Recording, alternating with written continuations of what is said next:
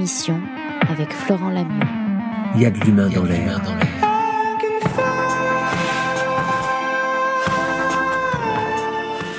Venons-en maintenant au pourquoi du comment à votre présence ici ce soir. Et dans Lettre à l'inconnu, Antoine de Saint-Exupéry écrivait On dit, ce n'est qu'un conte de fées. On sourit de soi, mais au fond, on ne sourit guère.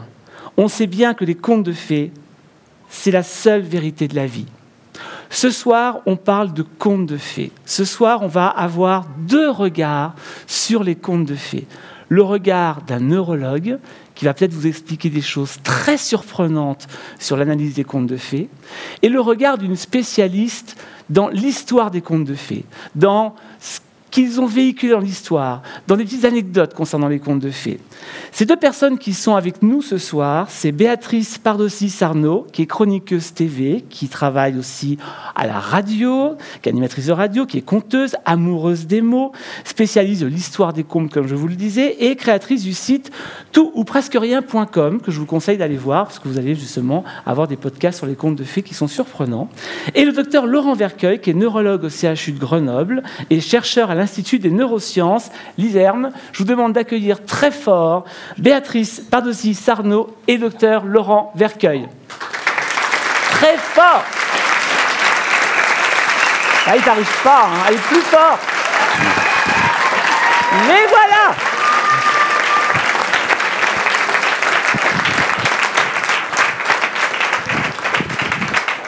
Béatrice, Laurent, le télégraphe, le télégraphe, Béatrice, Laurent. Merci d'être avec nous.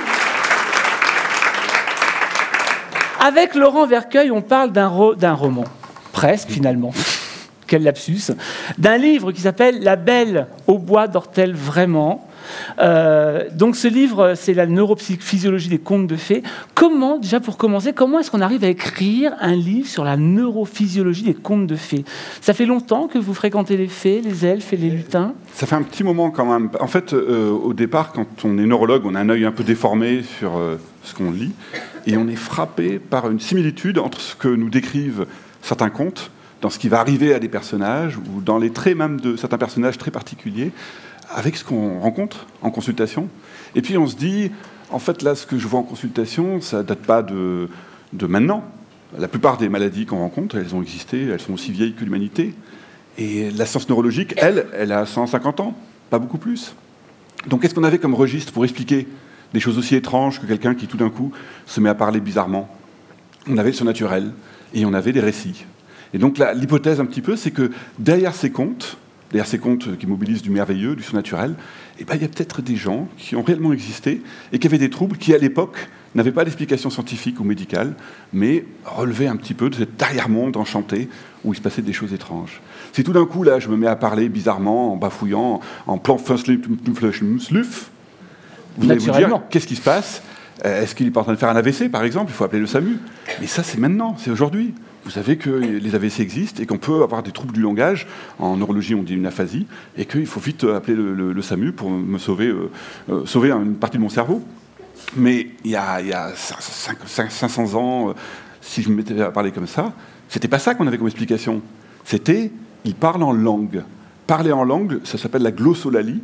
C'est l'un des critères du rituel romain pour dire que je suis possédé. C'est-à-dire que je parle dans une langue que personne ne peut comprendre. Personne ne peut comprendre. Personne ne comprend.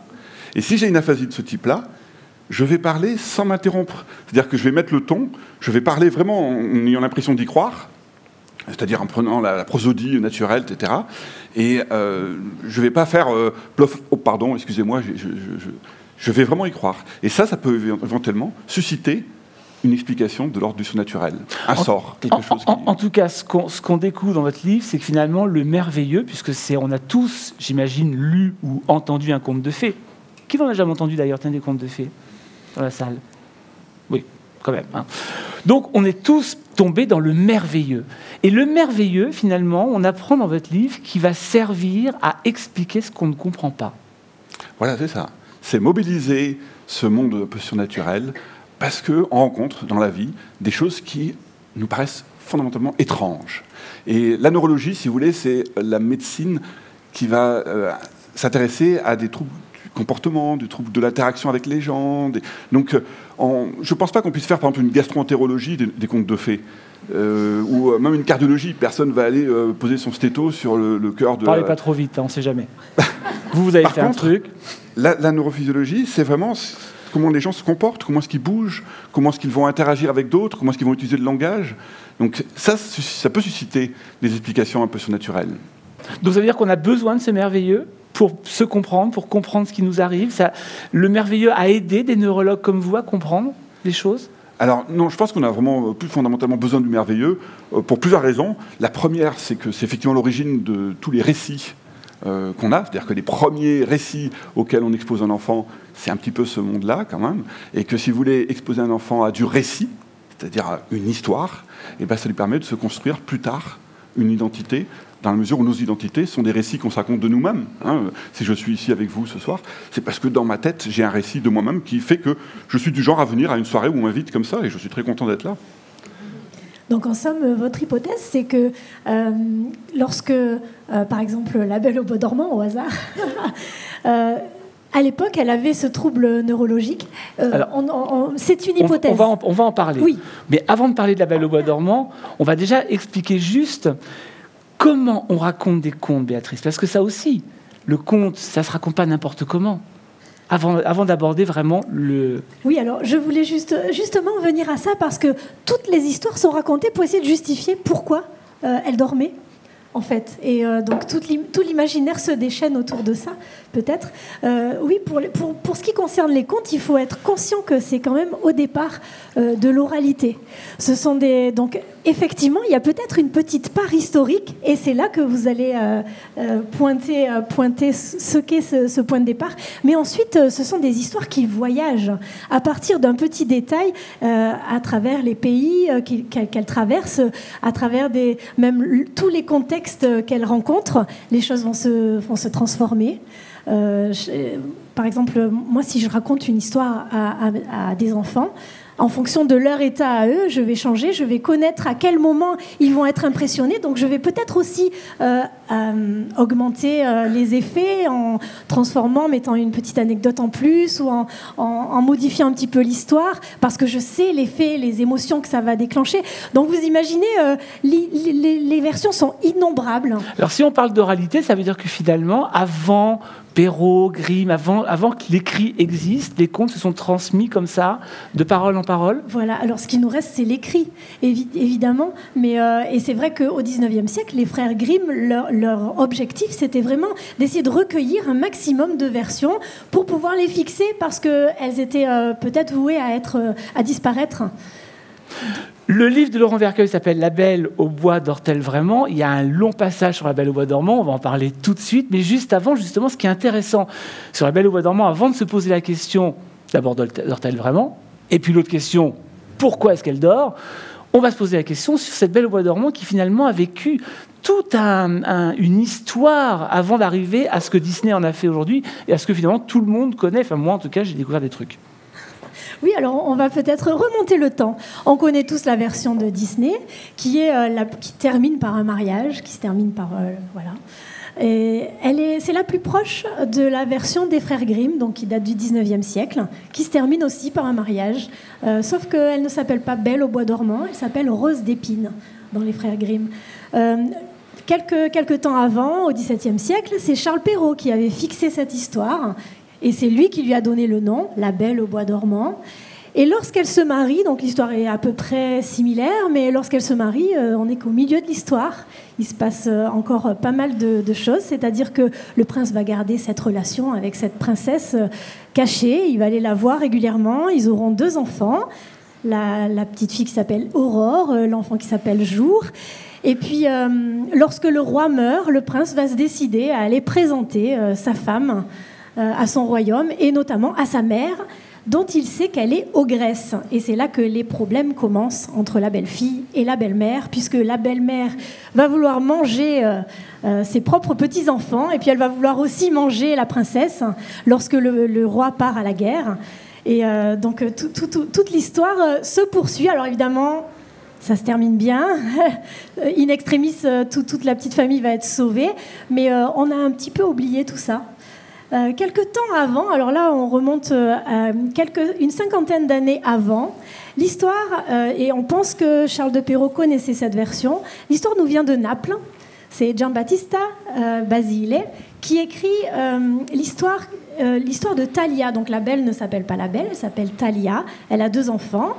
Euh, en fait, elle est violée dans son sommeil. Alors le, euh, comment dire, elle, est ensorcelée de la même manière parce que par une fée. Et donc là, pour le coup, c'est pas du tout la même histoire parce qu'elle a été violée et dans son sommeil, elle a deux enfants.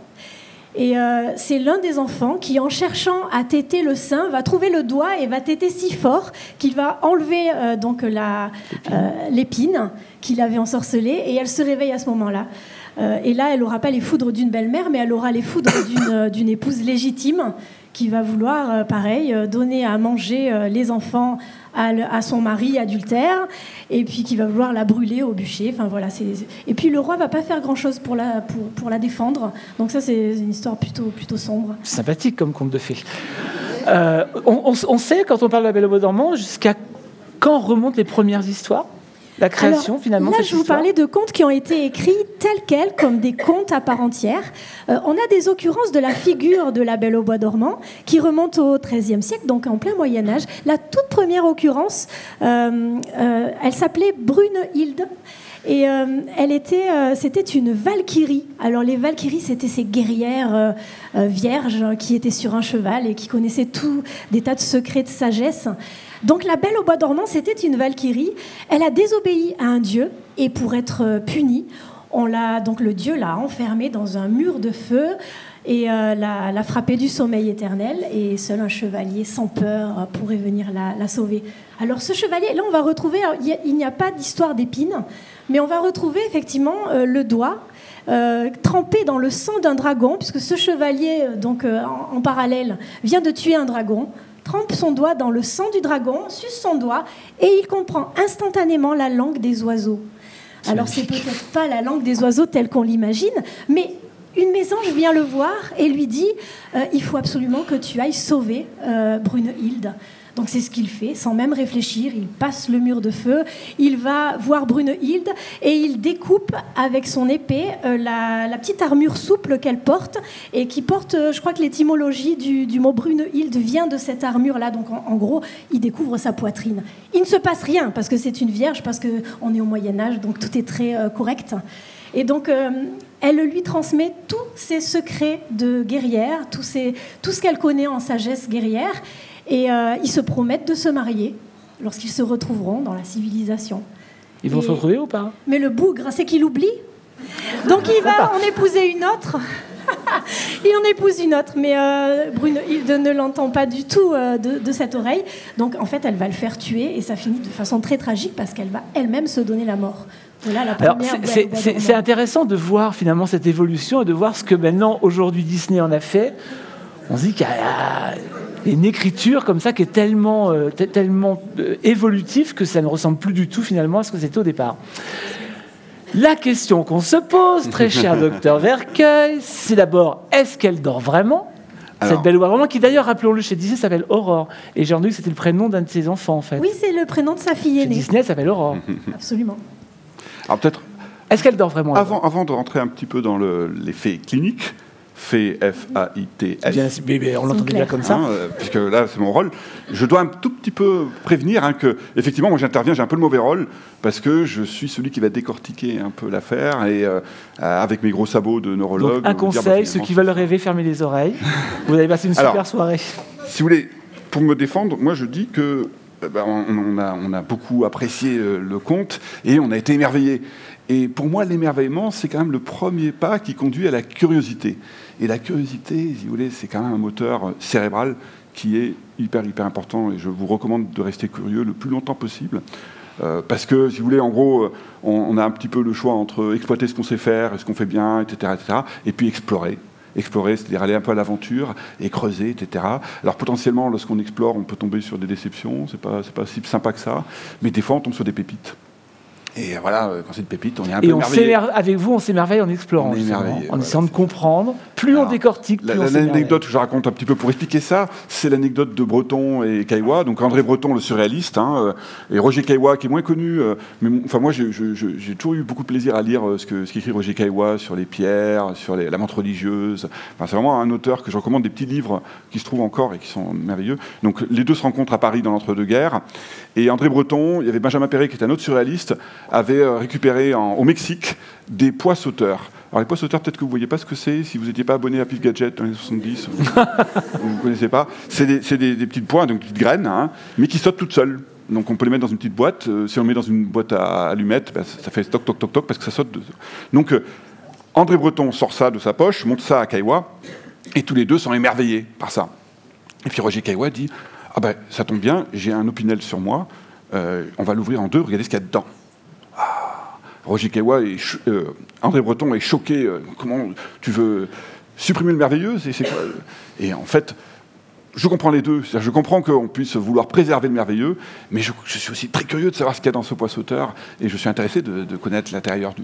Donc, euh, lorsqu'on écoute une histoire merveilleuse, on est émerveillé, et puis on a envie de se dire, mais est-ce que finalement cette belle au bois, est-ce qu'elle n'a pas réellement existé? Mais, Il y a quoi dans ces petits pois sauteurs On va nous laisser comme ça. euh.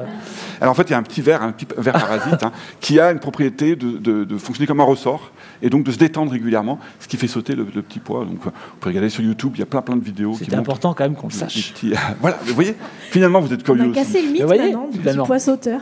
Donc cette, cette donc belle- voilà, alors, ok, donc on, se dit, euh, est-ce que cette bois le bois dormant, euh, donc l'histoire, bon, voilà, euh, elle se pique et elle s'endort brutalement, est-ce que ça, quand même, quelque part, ça n'a pas existé un jour? Ou est-ce que ça n'a pas même existé de manière un peu récurrente, qui fait que la fortune des contes, pourquoi ils sont transmis comme ça de manière orale C'est aussi parce que quelquefois, ça véhicule quelque chose qui nous parle.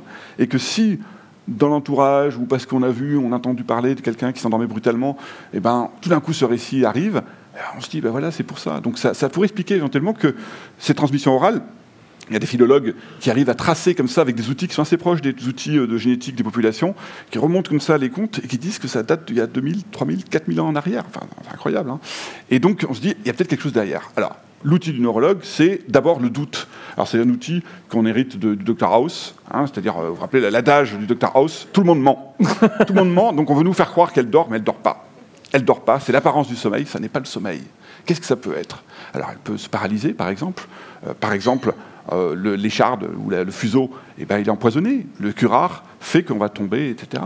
Ou alors, elle fait peut-être un AVC, un accident vasculaire cérébral, qui fait qu'elle est paralysée, elle ne peut plus bouger. Euh, et ça, ressemble au sommeil, ça n'est pas du sommeil. Alors, pourquoi est-ce qu'une jeune fille euh, ferait un AVC alors qu'elle a visiblement, enfin dans le compte, elle n'a pas de facteurs de risque, ni familiaux, ni personnels, elle fume pas, elle On boit ne pas. sait pas, hein, c'est pas dit vraiment- dans l'histoire. Apparemment, elle a l'air quand même bien bien saine, donc on se dit, euh, mais bon, euh, ceci dit, elle peut être stressée. Vous vous rappelez, hein, le fuseau, il est quand même banni du, du- du château. Elle est, c'est un enfant qui est surprotégé. Hein, euh, C'est vrai que le royaume est un peu dans l'angoisse parce que. dans l'angoisse, il y a ce ce- sort qui plane au-dessus d'elle, cette épée de Damoclès. Donc voilà qu'elle tombe dans les combes sur une petite vieille qui a gardé un fuseau, etc. Elle se pique, qu'elle stresse. Donc elle peut faire, pourquoi pas, un takotsubo, c'est-à-dire une maladie du cœur qui est liée au stress, avec un, embol qui part et qui fait un AVC. Pourquoi pas Mais bon, à vrai dire, ça ne tient pas trop la route, ces explications-là. Et moi, je suis prêt à accepter qu'elle dort vraiment. Et les explications, enfin, la transcription littéraire des, des contes nous dit qu'elle dort. Donc on va accepter qu'elle dorme et on va se dire, qu'est-ce qui fait qu'une adolescente, d'un coup, tombe dans le sommeil brutalement Et ça, en fait, en clinique neurologique, on connaît. En se piquant le doigt. L'hypersomnie, en se piquant le doigt, l'hypersomnie d'adolescents, je parle de situation pathologique, parce que c'est vrai que les adolescents ont tendance à beaucoup dormir, mais en situation pathologique, ça existe. Euh, donc on a des, des explications neurologiques pour ça. Alors il y a par exemple le syndrome de Klein-Levin, qui touche les adolescents, alors surtout masculins, c'est vrai, mais pas que, euh, et qui, en- dans les pays anglo-saxons, s'appelle le Sleeping Beauty Syndrome. C'est-à-dire que les anglo-saxons appellent ça le syndrome de la belle au bois dormant. Il faut dire la parenté, hein, où on a des adolescents qui vont plonger dans le sommeil, et un sommeil extrêmement envahissant, continu, sur plusieurs jours, plusieurs semaines. Ils sont difficilement réveillables. Lorsqu'ils sont réveillables, ils ont un comportement tout à fait particulier. euh, Donc, Ils vont manger, je suppose. ils, vont, ils sont hyperphagiques, ils mangent de manière vraiment exagérée, euh, ils ont aussi un comportement hypersexuel. Donc vraiment un grand désordre un petit peu des systèmes de régulation de la vie autonome. Et puis il y a une autre explication que j'ai tendance un petit peu à favoriser, notamment à cause de cette piqûre, qui est la narcolepsie. La narcolepsie, c'est des attaques de sommeil brutales, avec parfois des chutes de tonus brutales, souvent déclenchées par des émotions Donc vous voyez qu'on est vraiment sur le, cœur du problème. Et en fait, c'est un petit peu comme ça que je fonctionne dans ce bouquin. C'est-à-dire que j'essaie de, ra- de- de rassembler, de, ramener euh, ce qui se passe à un cœur de symptômes. Alors, c'est un côté un peu artificiel, parce qu'on se dit le récit est beaucoup plus riche que ça, il y a beaucoup de choses qui se passent, etc. Mais finalement, quel est le trait qui est vraiment le plus euh, propre à ce qui se passe? Quel est le fait clinique? Et, et chaque fois, un peu, je reviens vers, vers là-dessus, vers le cœur des symptômes.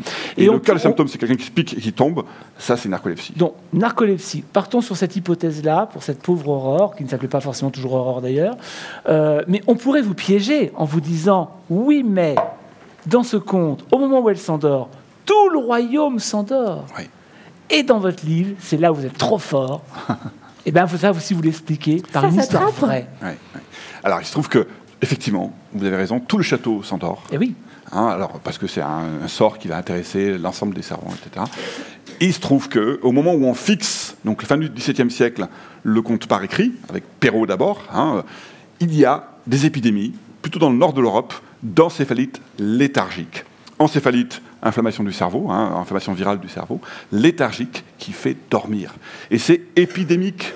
C'est-à-dire qu'il y a des villages entiers qui sont plongés dans le sommeil, euh, en Angleterre, au Danemark, et on va avoir ce contexte avec des villages entiers qui dorment. Donc c'est une coïncidence qui est quand même frappante. Donc, la belle au bois dormant, finalement, pourrait être narcoleptique. Voilà. Est-ce qu'on peut être narcoleptique pendant 100 ans? Non, pas pendant 100 ans. Mais ensuite, euh, si vous voulez, il faut toujours cette touche de merveilleux. Moi, j'accepte très bien qu'il y ait du merveilleux aussi dans cette histoire. Donc ça, on l'a pas encore. Parce qu'il y, a- il y a aussi cette histoire de 100 ans? Dans une des versions, d'ailleurs, quand elle se réveille, elle est complètement démodée, cette pauvre fille. Ah oui, complètement. Hein? Complètement, c'est vrai. Et euh, du reste, dans la version de Charles Perrault, ce n'est pas un baiser qui la réveille. C'est simplement que le, le prince arrive au moment précis où euh, les 100 ans sont écoulés.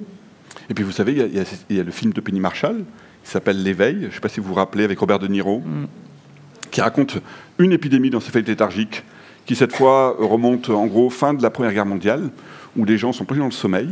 Et euh, à la fin des années 60, Oliver Sacks, donc un neurologue fameux euh, new-yorkais, euh, leur administre la dopamine. Et les gens vont se réveiller après 40 ans de sommeil. Et effectivement, ils vont être complètement démodés, c'est-à-dire qu'ils vont tomber sur des changements qu'ils n'ont pas anticipés. Ça faisait 40 ans qu'ils ne bougeaient pas, qu'ils étaient figés dans leur, euh, par leur encéphalite. Et il y aura cet effet un petit peu d'éveil après une période très prolongée d'inactivité euh, du fait de l'encéphalite. Quand on parle de sommeil, on parle forcément aussi de cauchemar. Et on apprend aussi, aussi dans votre travail que finalement le cauchemar va être vecteur de création de personnages pour les contes. C'est important la notion du cauchemar. Oui. Et d'ailleurs, en passant, le sommeil est un personnage majeur dans les contes. hein. J'avais regardé dans la. euh, moi, je me suis beaucoup servi du recueil des frères Grimm, euh, qui a été traduit, annoté par une collègue de Grenoble. Euh, Natacha Rimasson, qui, euh, qui, euh, qui en plus a un appareil de notes extrêmement riche, très très très intéressant. Et dans les 203 contes, il y en a 63 Où le sommeil intervient. Le sommeil intervient parce que tout d'un coup, la personne elle est plongée dans le sommeil, ou elle dort, il se passe quelque chose. etc. Enfin, le sommeil est vraiment un personnage important du conte, et ça dit bien un petit peu ce, ce mystère du sommeil et du, du rêve, etc., qui est un monde en soi merveilleux. Et ju- justement, pardon Béatrice, pour- pourquoi le sommeil intervient aussi souvent? Parce que je pense que ça suscite du récit. Parce que, on, le- le- par exemple, on aime bien raconter nos rêves. Ça embête tout le monde, mais c'est vraiment, on prend beaucoup de goût à raconter les rêves. Moi, tous les matins, euh, comme je suis un gros rêveur, euh, toute la famille a droit. hein. Je pense que les pauvres, ils sont accablés euh, par mes, mes récits de, de- de rêves. Un personnage de conte, ce docteur Vercueil. Non, je pensais à un autre personnage qui est, que tout le monde connaît, la Blanche-Neige, qui, qui tombe aussi dans le sommeil. Alors, euh, peut-être un détail qu'on on ne connaît pas, c'est qu'elle n'est pas réveillée par un baiser. Mais euh, c'est le prince qui demande au nain l'autorisation de porter le cercueil de verre jusqu'à son château parce qu'il est éperdument amoureux. Et donc les valets euh, le transportent sur leur dos. Et il y a un valet qui trébuche et qui secoue tellement le cercueil que le bout de pomme empoisonné qui était coincé dans sa gorge sort, s'envole. C'est vraiment le mot, s'envole. Et donc elle se réveille. Bon, c'était juste un petit. euh, Donc là, il n'y a pas de narcolepsie, là, c'est un empoisonnement. Oui, euh, oui, c'est un on est bien. Oui, parce qu'on peut aussi imaginer qu'elle est morte, On pourrait imaginer, mais. et non euh, pas qu'elle dort. Oui, effectivement, je crois que les, effectivement, on pourrait être dans un cercueil. euh, Moi, dans mes elle- souvenirs, elle est morte. Maintenant, Elle est morte. Alors c'était une mort euh, d'empoisonnement, une mort clinique. euh. Une mort clinique, ça aussi, on peut en parler parce que vous, vous l'abordez. Donc les cauchemars. Alors, les cauchemars, euh, en ancien français, c'est cauchemar, c'est en gros foulé, euh, pressé, oppressé, etc. Et ça décrivait originellement, avant qu'on en fasse le cauchemar, le mauvais rêve actuel, ça décrivait une situation qui est une situation, alors sans doute que parmi vous, il y en a qui l'ont vécu, qui est la paralysie du réveil, la paralysie du sommeil, qui est le moment où on émerge un petit peu, on est entre deux, entre le sommeil et le réveil, et tout d'un coup, on a l'impression de ne plus pouvoir bouger. Hein, c'est- bénin, c'est physiologique. C'est juste un petit décalage entre les différents euh, fonctionnements du, sommeil et du réveil. Et, ça, ça a suscité l'histoire euh, d'un esprit, d'une forme, souvent une vieille dame, qui vient écraser la poitrine du dormeur en l'empêchant de respirer, en l'empêchant de bouger. Et donc c'est de là que vient le mot cauchemar. C'est ce personnage qui vient paralyser en fait la personne au moment où elle se réveille. Et c'est la paralysie du réveil. euh, Pourquoi le cauchemar, comme vous le dites, est finalement créateur de personnages? Qu'est-ce qui fait que ce cauchemar va créer des personnages de contes de fées? Pour la raison. D'avoir peur? pour la raison essentielle de- du fait qu'on a besoin de ces récits. C'est-à-dire que s'il m'arrive quelque chose comme ça, eh ben, je vais avoir besoin de raconter quelque chose. Aujourd'hui, il m'arrive ça, je me dirais, bah oui, le docteur Vercueil nous en a parlé, c'est le truc, machin, c'est le mécanisme du sommeil, etc. Mais voilà, 500 ans avant, c'était, euh, ben, non, il y a quelqu'un qui est venu, qui m'a oppressé, qui m'a empêché de bouger, et j'arrivais plus du tout à bouger.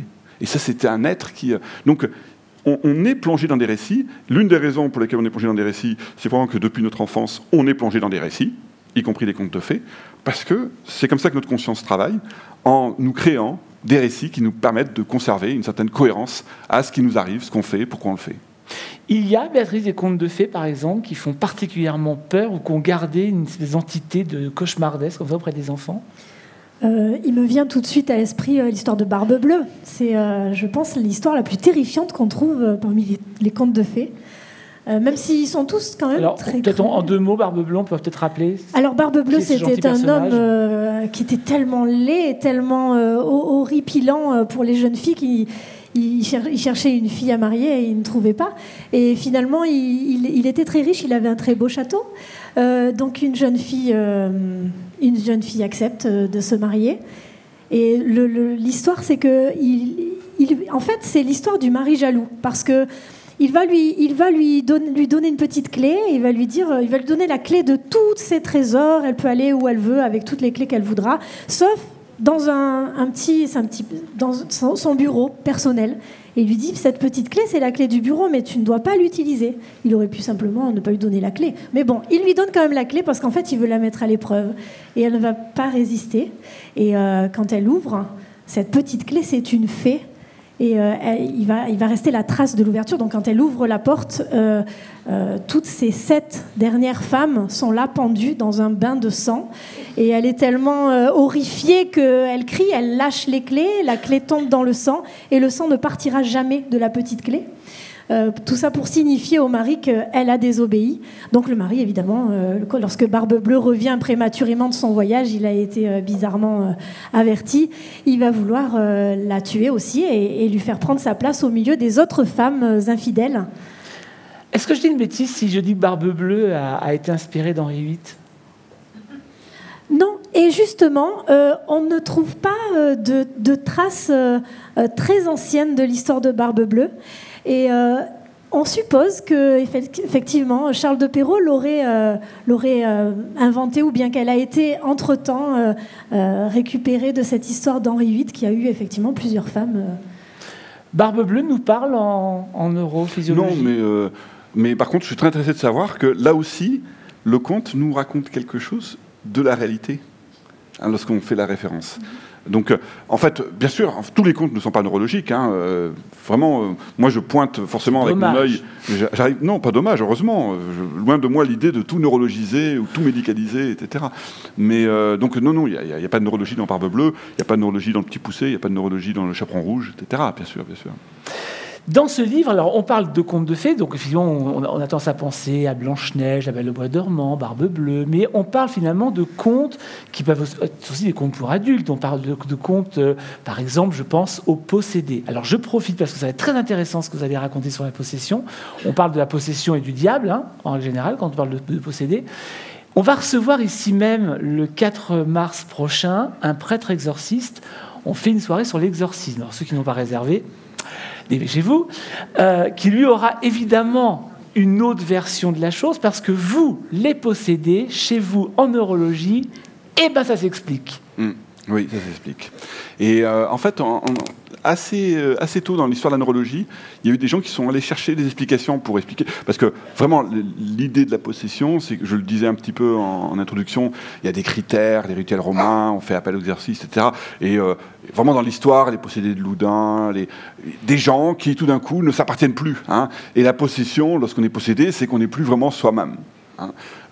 et même à titre un petit peu allégorique, hein, si on est possédé par une passion, si euh, tout d'un coup Florent euh, euh, dilapide toute sa fortune, qui est sûrement immense, dans les timbres poste, on dirait mais il s'appartient plus, il est possédé par cette passion, cette passion le dévore, il y a un problème. C'est télégraphe. Donc voilà, l'idée c'est ça. Alors, après Charcot, il y a eu un neurologue qui s'appelle Jean Lermite, qui s'est intéressé beaucoup à ça. Alors Jean Lermite, c'était quelqu'un qui, avait aussi une, qui était très religieux, qui était donc neurologue auprès, alors je ne sais plus quel quelle instance euh, auprès du pape, et qui donc a écrit un bouquin qui s'appelle Vrai et faux possédés. C'est-à-dire que même lui, neurologue, considérait qu'il y avait des vrais possédés puis des faux possédés. Hein. Et pour lui, les faux possédés, c'était des hystériques. Et en fait, il était un peu derrière, euh, derrière Charcot, c'est-à-dire que voilà, des gens qui, tout d'un coup, ont un comportement avec des grands mouvements anormaux, des gens qui font les arcs de cercle sur le lit, euh, qui bougent, qui, qui sont hallucinés, etc. C'était hystérique. En fait, il a bien fallu attendre encore un peu de temps avant de comprendre ce qui pouvait se passer. Euh, et c'est Guillaume Sébir, qui est un neuropédiatre canadien, euh, français, mais euh, qui, a, fait sa carrière en Canada, qui, au début des années 90, a décrit des, jeunes garçons essentiellement des garçons, mais un peu par hasard, parce que ça touche aussi les filles, qui avaient un comportement qui s'altérait de manière massive, avec hallucinations, mouvements anormaux, crise d'épilepsie, troubles du langage, etc. Vraiment, grand, grand désordre chez des enfants qui allaient très très bien. Hein. vraiment, l'histoire de l'exorciste du film euh, des années Et avec potentiellement des évolutions favorables. C'est-à-dire que ces grands, ces grands troubles pouvaient, le cas échéant, euh, rentrer dans l'ordre après quelques mois, quelques semaines. Et à l'époque, on ne savait pas pourquoi. Et il a fallu attendre 2005. Donc c'est hyper récent. Hein. Donc hyper récent, pour qu'on découvre en fait le coupable, qui sont des anticorps, des auto-anticorps. C'est-à-dire des, les anticorps, vous savez, c'est ce qu'on produit ce que produit notre système immunitaire pour se défendre contre des corps étrangers. Hein, quand on est envahi par le, virus, le euh, coronavirus, là, ben, on produit des systèmes immunitaires, des anticorps qui vont diriger. Là, c'est donc une encéphalite, à nouveau inflammation du cerveau, auto-immune, donc déclenchée par le système immunitaire, qui tout d'un coup va générer des anticorps qui vont aller se fixer au niveau du cerveau et donner tous ces troubles. Et donc, je reviens à mon histoire de possession, et donc, qui ne reconnaît plus comme étant soi une partie de soi-même. C'est-à-dire qu'il tout d'un coup reconnaît l'étranger en nous. Vous voyez comment on retombe un petit peu cette histoire de quand je suis possédé, c'est que je ne suis plus moi-même. Donc c'est une incroyable boucle qui fait que, effectivement, lorsqu'on est possédé, c'est bien qu'on ne reconnaît plus une partie de soi-même. Alors ça m'évoque euh, toutes les transformations, euh, euh, par exemple la belle et la bête, hein, la bête, ou le roi grenouille, la grenouille. Et en fait, dans les contes de fées, j'ai remarqué que souvent, euh, les, jeunes garçons ne se reconnaissent pas avant qu'ils se marient. Alors, euh, ce que je ne sais pas, une hypothèse, ce serait que euh, le fait de trouver sa femme ou de le fait de le baiser peut-être a un effet pour recaler un petit peu les, les, ce qui est étranger à soi-même en soi. Je, ne sais pas, je fais. dans, dans, Le Prince Grenouille, qui a l'anticorps finalement, la grenouille ou le prince? La question est Intéressant. Vous il se transforme en prince, donc euh, a priori, il n'est pas lui-même quand il est une grenouille. D'accord. Là, le, champ un petit peu que, vous, titillez un peu avec ces, questions, c'est le champ de la psychoneuroimmunologie. Alors c'est un champ qui est encore très très très euh, à découvrir, on va dire, qui est en gros l'interaction entre nos états, notamment émotionnels, surtout émotionnels, et notre façon de réagir bon, voilà, au, aux, corps étrangers, etc. Le fait, pourquoi est-ce que lorsqu'on est déprimé, on tombe plus facilement malade? Pourquoi est-ce que, par exemple, il y a plus de cancer du sein chez des femmes veuves, jeunes veuves, par rapport à des femmes de niveau socio-économique équivalent, avec les mêmes facteurs de risque, mais qui ont encore leur mari? C'est-à-dire qu'on sait qu'il y a un impact euh, physique hein, de ce qu'on vit, de nos événements de vie, des stress, etc. Et cet impact il va probablement passer par cette interface entre euh, bah, le système nerveux, le système immunitaire et la sensibilité aux infections. Si on est triste, on tombe plus facilement malade que si on.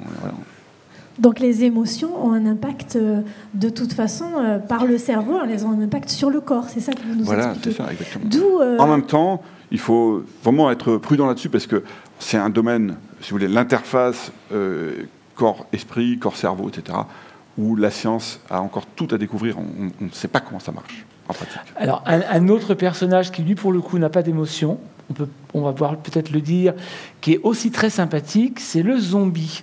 Alors, le zombie, là encore, personnage de conte ancestral, parce qu'on a l'impression, nous, qu'on voit des Ah, films oui. de zombies maintenant pour se faire peur. euh, Enfin, ceux qui avaient peur. Euh, mais le zombie, c'est toute une histoire culturelle. Hmm. Euh, et le zombie chez vous, finalement, ben, il n'est pas très loin de, de- de- de- de- de la personne ivre. Oui, oui. En fait, parce que voilà, le zombie, c'est typiquement un petit peu ce que vous disiez, c'est-à-dire qu'on voit que se cristallise dans certaines cultures, à certains moments, un personnage qui est reconnaissable, qu'on arrive à identifier. Donc euh, le zombie haïtien, mais d'autres personnes comme ça, qui, en gros, sont caractérisées par des traits qui, qui l'identifient très facilement, qui sont en gros, ils se déplacent, ils marchent bizarrement. Euh, voilà, la marche les, Walking Dead, les marches des zombies, etc. Donc les jambes très écartées, un peu saccadées comme ça, les bras un peu en avant, euh, et une espèce de vide intérieur. Il n'y a personne, il n'est pas là le zombie. hein. C'est un corps sans esprit. Autant le fantôme est un esprit sans corps, autant le zombie c'est un corps, mais il n'y a personne dedans. Et ça, en fait, au point de vue neurologique, ça nous pointe un petit peu vers deux régions du cerveau, qui sont des régions alors qui sont extrêmement sensibles à l'alcool, par exemple, hein, qui sont le cervelet et les hippocampes. Les hippocampes, c'est ce qui nous permet de créer du souvenir à mesure. hein. C'est-à-dire que si vous gardez un souvenir de la soirée, parce que vos hippocampes sont hyperactifs, voilà, ils sont là, etc.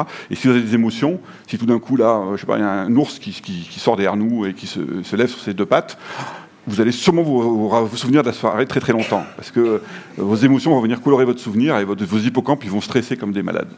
Donc les hippocampes, qui va vous permettre de, de créer du souvenir à mesure, s'ils ne marchent pas, ben, vous n'avez pas de souvenir. Vous- êtes dans l'instant présent et euh, voilà, vous êtes tout en train de découvrir ce qui se passe.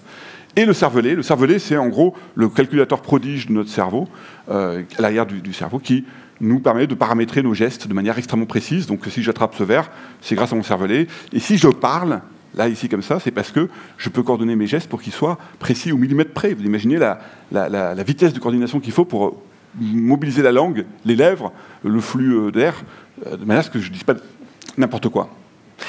Or, Oui. le cervelet, les hippocampes, ce sont les régions qui sont extrêmement sensibles aux agresseurs. Alors l'alcool, par exemple, hein, si on met euh, des gens dans une machine et qu'on injecte, ça a été fait au- même au tout début de l'imagerie fonctionnelle du cerveau, hein, on injecte de, de l'alcool par voie intraveineuse à des gens qui sont allongés dans une machine, on fait des images du cerveau, on se rend compte que le cervelet, il s'arrête tout de suite de parler, il s'arrête de fonctionner. Et les hippocampes, pareil, les hippocampes s'arrêtent de fonctionner. Le blackout, hein, les gens qui sont un petit peu ivres, euh, qu'est-ce que j'ai fait cette nuit Je ne sais pas. Je me réveille le matin, je suis à côté de quelqu'un. euh, Qui c'est cette personne? Aucun souvenir. Voilà. hein. Donc le blackout, c'est les hippocampes. Et le cervelet, bah, c'est euh, les gens qui vont marcher un peu en grommelant. hein. Et de façon intéressante, lorsque, dans cette expérience, donc, qui date des années 80, hein, le cervelet s'arrête de fonctionner. Donc on est un peu comme ça. et puis on parle comme ça.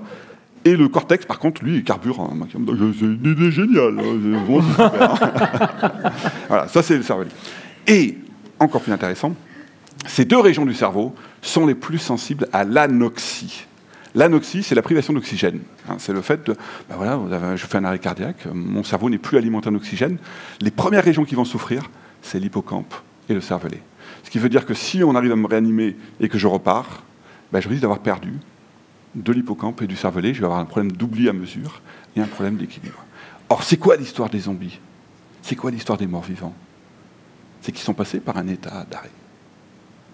On, on décrit cliniquement ce qui se passe après un arrêt cardiaque. C'est quand même incroyable.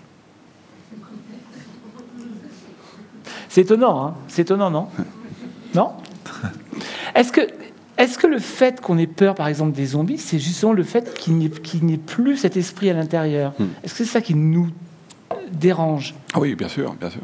Ben, on est éminemment social, hein, euh, pas moi qui le dis, euh, c'est Aristote et compagnie. hein. Donc on a besoin d'avoir un interlocuteur, on a besoin d'avoir quelqu'un en face. Si quelqu'un est vide, ben, c'est extrêmement euh, malaisant. Quoi. Alors, il y a- sent pas la- la- Il y a un conte dont vous parlez, je ne sais pas si Béatrice le connaît d'ailleurs, qui s'appelle L'enfant entêté. Oui. Et qui finalement nous parle un petit peu, va nous rapprocher un petit peu de, Oui. de- de- de ce personnage du zombie. L'enfant tété, alors l'histoire est assez simple. Elle a un peu la brutalité des Simple contes. et euh, sympa. hein. hein simple et sympa. Sympa, oui, si vous voulez. Donc c'est un enfant qui euh, en fait qu'à sa tête. hein, il est entêté. Euh, bref, il tourne sa mère en bou- bourrique. euh, il n'écoute pas, il est extrêmement désobéissant. Et comme à l'époque des contes, bah, on ne s'embarrasse pas de, de fioritures, il meurt. Il tombe malade, il meurt. Et sa mère l'en- l'enterre. Et juste après l'avoir enterré, voilà qu'un bras qui sort de la tombe. Un bras qui se lève et qui sort de la tombe. Donc, vous voyez cette image hein, de la sépulture fraîche avec le bras qui sort? Mais on a vu ça encore au Festival de Cannes. euh, là, enfin, c'est vraiment un grand classique euh, du bras qui sort. Donc euh, voilà, il, faut le- il est bien mort. On remet le bras le long du corps, on referme la sépulture et il ressort. Et ainsi de suite. Et donc la question, c'est est-ce qu'il est possible qu'il y ait des mouvements comme ça après la mort? Et en fait, oui, ça existe, bien sûr. Nous, on en voit. Alors, vous savez, moi, mon activité, en plus, c'est la neurophysiologie. C'est-à-dire que je, réalise des enregistrements euh, EEG, euh, y compris en réanimation, pour déclarer les gens en mort encéphalique. Mort encéphalique, ça veut dire qu'il n'y a plus rien dans le cerveau. L'activité est nulle, nulle, nulle, nulle. Si on fait un scanner ou qu'on injecte du produit, le produit ne rentre pas par les carotides, il n'y a plus d'irrigation même. hein. Donc le sujet, il est en mort encéphalique. C'est très important parce que ça permet de faire des prélèvements d'or- d'organes et de, greffer des gens qui sont en liste d'attente. C'est- tout le drame. Donc c'est très important. Et on sait que chez ces personnes qui sont en mort encéphalique, on peut avoir des mouvements, notamment des mouvements réflexes, qui sont en fait pilotés par la moelle épinière. hein. Euh, ceux qui, moi, qui m'ont toujours impressionné, c'est le head to side. Donc, euh, on, on stimule d'un côté, on fait une stimulation douloureuse. On est tenu un petit peu de voir si, en stimulant douloureusement, on n'arrive pas à générer quand même une activité cérébrale. Si on a la moindre activité cérébrale, on ne peut pas déclarer la mort encéphalique. hein. Donc, on fait une stimulation douloureuse et le sujet, il tourne la tête comme ça. Puis on stimule de l'autre côté, il tourne la tête comme ça. C'est très très impressionnant. Et en fait, c'est juste la moelle qui fait ça. C'est la moelle qui intègre ça. Le plus impressionnant, c'est ce qui s'appelle le signe de Lazare. Lazare ressuscité entre les morts. Alors là, carrément, moi j'ai jamais vu ça, hein, mais c'est décrit. hein. C'est redressement du tronc et les bras qui montent comme ça. Ce geste-là, chez un sujet qui n'a plus d'activité dans le cerveau. Ça veut donc dire que les zombies existent. Ça veut Si dire je que comprends bien. les gens ont sûrement vu parfois des gens décédés bouger après leur mort. Mais j'en connais qui vont passer une bonne nuit. Vraiment, ne partez pas.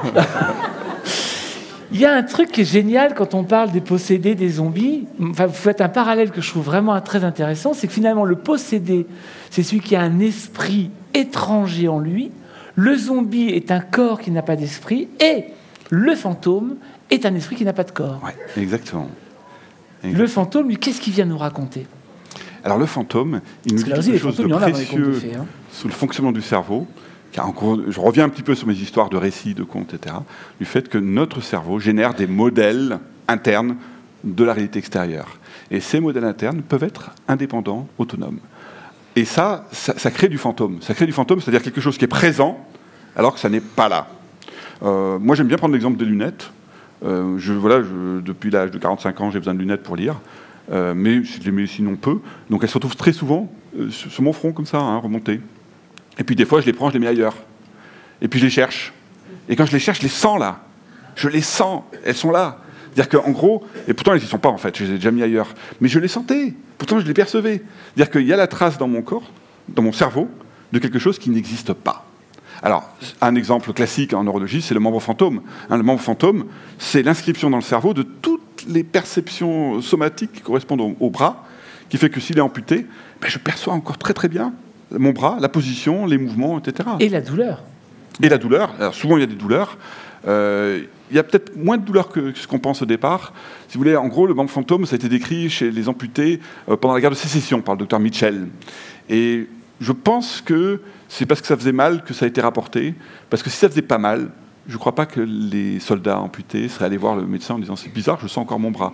Je pense qu'ils n'auraient pas osé le, dire. Donc il fallait que ça fasse mal pour qu'on le signale, mais la douleur n'est pas obligatoire. Le membre fantôme peut faire mal, mais pas obligatoirement. Est-ce que ça veut dire finalement, quand on prend l'histoire des- des membres fantômes, que le fantôme pourrait être finalement une partie de nous-mêmes qu'on a perdue, Mais oui, c'est ça. un vieux souvenir C'est-à-dire que, si vous voulez, par extension, en poussant un petit peu cette logique du fantôme jusqu'au bout, les gens qui ont vécu avec un conjoint, par exemple, pendant des années, des années, des années, et qui font que, euh, voilà, ça fait partie de leur, de leur cerveau, euh, qu'il soit là, qu'il soit présent. Malheureusement, si cette personne disparaît, eh ils peuvent très bien rapporter le fait qu'ils le sentent encore là. Il est encore dans la pièce d'à côté, il est à côté dans le lit, il est là, le fantôme est présent. Parce que dans mon cerveau, il est encore vivant. Les contes de fées sont aussi remplis d'adolescents. On parlait de la Belle au bois dormant. Là, l'adolescence, on vous parlait d'un conte qui s'appelle Frérot et Sœurette. C'est pas forcément le, le- le- le réel titre, je crois, hein, du- de ce conte-ci. Oui, il a plusieurs titres. Euh, ensuite, bon, celui que j'ai- j'aimais bien, c'est celui-là, donc c'est celui que j'ai privi- privilégié. L'histoire, c'est aussi un conte qui n'est pas forcément très connu, hein, mais l'histoire, elle est assez simple. Alors, euh, bon, il y a toujours un petit peu cette belle-mère. Donc, dans les contes, la belle-mère, Ah, elle est bien ciblée. hein.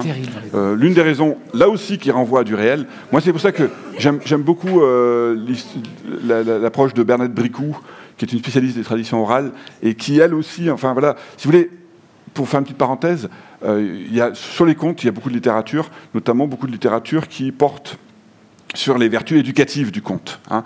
Même euh, Charles Perrault, La Belle au Bois dormant, pour Charles Perrault, il conclut en disant voilà, ce conte nous dit qu'une femme doit rester vierge jusqu'à son mariage. Oui, il y a systématiquement des moralités Voilà, à la fin la du conte. Il y en a même deux. Et souvent, euh, Charles Perrault donne la première et puis dans la deuxième, il dit mais finalement, je suis pas trop d'accord avec la première. Et, donc Bernard Bricou nous dit, en fait, ces contes nous racontent quelque chose d'une réalité sociale, hein, culturelle, qui existait. Et euh, par exemple, la belle-mère, bah, la belle-mère, vous savez, c'est à l'époque où les femmes mouraient très jeunes en couche, extrêmement fréquemment.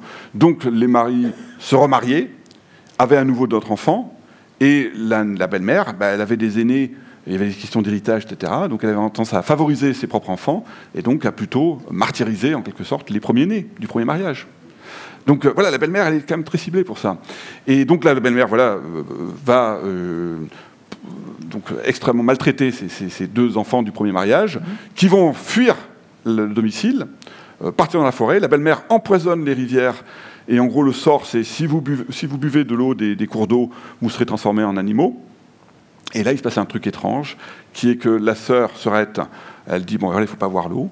Et le frérot, lui, il dit je veux boire, je veux boire. Et euh, euh, s'installe un dialogue avec la sœurette qui dit non, il faut pas boire. Et le frérot qui veut boire, qui veut boire, qui veut boire. Et finalement, il boit, il est transformé en fan. Du coup, euh, et le fan vont dans une petite maison dans la forêt se cacher pour continuer à, à vivre. Et là-dessus, il y a le roi qui conduit des chasses avec le corps, etc. Et quand le fan entend le, corps de chasse, qui annonce la chasse, eh ben, il a un besoin irrésistible d'aller au-devant de la chasse. Et donc à nouveau, la sœurette lui dit, mais non, mais pourquoi tu fais ça? Et le, fan dit très bien, je ne peux pas m'en empêcher.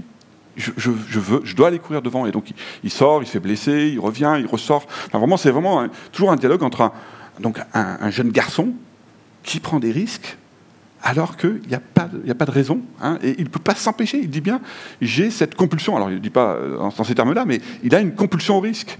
Et ça, bah, ça c'est l'adolescent. C'est l'adolescent qui, s'expose à des risques. Et on a beau lui raisonner, essayer de le raisonner en disant non, il ne faut pas faire ça, il va s'exposer à ces risques. Alors, ce qu'on pense aussi quand on lit cette histoire et qu'on lit votre euh, traduction de cette histoire-là, c'est que peut-être les filles ont un sens de la conscience plus aigu que les garçons. C'est un petit peu comme ça Oui. qu'on. on- Mais il peut aussi y avoir de la culture derrière. hein. C'est-à-dire que là, ce que je, raconte, c'est euh, un petit peu bon, ce qui peut se passer dans le développement du cerveau au niveau biologique, etc. Et là-dessus, il y a une couche de culture. Et moi, j'aurais tendance à pas trop opposer les deux, si vous voulez. euh, euh, bien sûr, il faut pas. euh, faut- faut- voilà, moi, je suis tout à fait. Contre l'assignation, hein, disant voilà, t'es une, une fille donc tu dois être comme ça, ou un garçon, c'est clair. hein. Mais il n'empêche que la couche de culture qu'on met donc en disant voilà les filles sont comme ça, les garçons sont comme ça, elle vient notamment aussi un petit peu de traits biologiques qui existent. C'est-à-dire que c'est difficile. Moi je, je- je pense qu'il ne faut pas couper comme ça nature et culture, c'est artificiel. On est tous à la fois culturels et biologiques. On ne peut pas s'empêcher d'être les deux. La notion de frère et sœur, c'est une notion qui est très fréquente dans les contes. Euh, oui, effectivement, on a en tête, euh, euh, bah, les, par exemple, Cendrillon, avec euh, ses sœurs qui sont toutes liguées. Une gentille belle-mère, là aussi. Encore Mm, une mm, fois, mm. une belle, une belle histoire de. Belle illustration aussi, oui. Euh, on a Et aussi, euh, je pense aussi à un conte de fées qui s'appelle Les Fées euh, de Charles Perrault, où euh, on a deux sœurs. Euh, la maman qui préfère l'aînée parce que c'est son portrait, euh, la cadette étant le portrait du père et elle n'a pas l'air d'être beaucoup aimé son, son mari. Et elle les envoie euh, toutes les deux dans un, à la fontaine. Elle les, elle en- elle les envoie à la Une par fontaine. une. Voilà, une par une.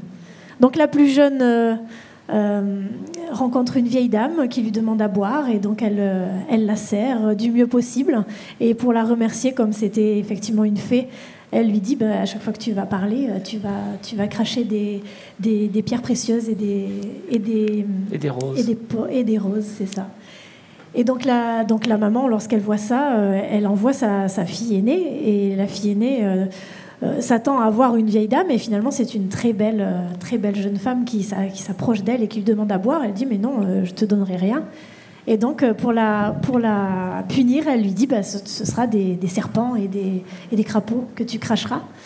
Euh, et justement, en fait, je rebondis sur ce, euh, sur ce, sur ce conte-là euh, par rapport à la neurologie, par rapport à tous ces, tout, tout ce qui, tout, tout ce qu'on a envie de manger aussi. Pourquoi est-ce que les contes de fées sont aussi pleins d'ogres et d'ogresses Est-ce qu'il y aurait une explication neurologique à, ça? Alors, je pense que, euh, pas forcément neurologique, mais en tout cas qui dit quelque chose dont j'ai parlé un petit peu dans la, partie consacrée au loup-garou, qui est que euh, avoir une maladie euh, qui va toucher le comportement ou l'apparence, par exemple avoir une maladie de peau qui fait qu'on est extrêmement chevelu, etc., va conduire à cette époque-là à une stigmatisation sociale. Donc on, va les mettre de côté. hein. Et ils vont être plutôt en dehors du village, aux alentours. Mais euh, en vivant autour du village, ils ont quand même besoin de subsister. Donc le seul moyen pour eux de subsister, c'est de venir un petit peu la nuit pour chaparder, euh, essayer de trouver de quoi, de quoi manger.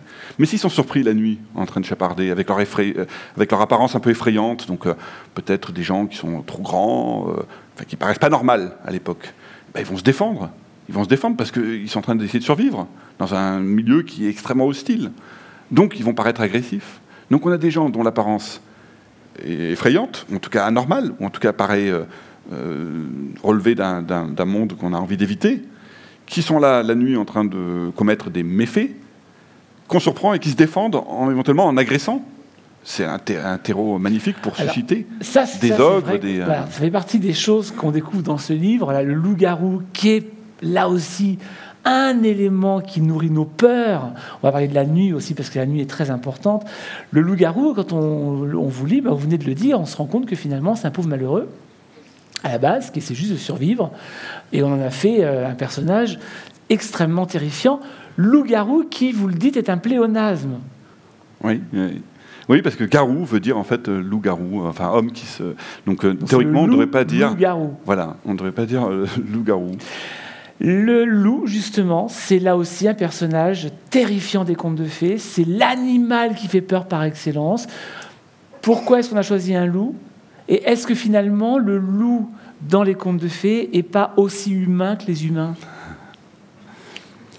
Oui, en tout cas, ça, ça a donné euh, lieu à pas mal de- d'extrapolations hein, sur l'homme est un loup pour l'homme, etc. Enfin, le loup est, un, est aussi un terreau euh, magnifique pour euh, susciter. Et puis, il nous fallait un bouc émissaire quand même. Il nous fallait euh, quelque chose qui fasse peur. Donc, je pense que le loup était quand même l'animal sauvage le plus familier. hein. Peut-être que dans les contes africains, il y avait plus à Lyon. Je ne connais pas assez bien les contes africains pour dire ça, mais je pense que dans le climat européen, le loup était quand même bien servi pour être doté de ces, de ces aspects effrayants et maléfiques. Mais quand on lit les contes, on a on n'a pas le sentiment de voir un loup comme on le connaît finalement, qui est une sorte de, de chien. Hein. Quand on lit les contes, le loup, c'est- c'est c'est déjà un loup-garou finalement. Mm. Non?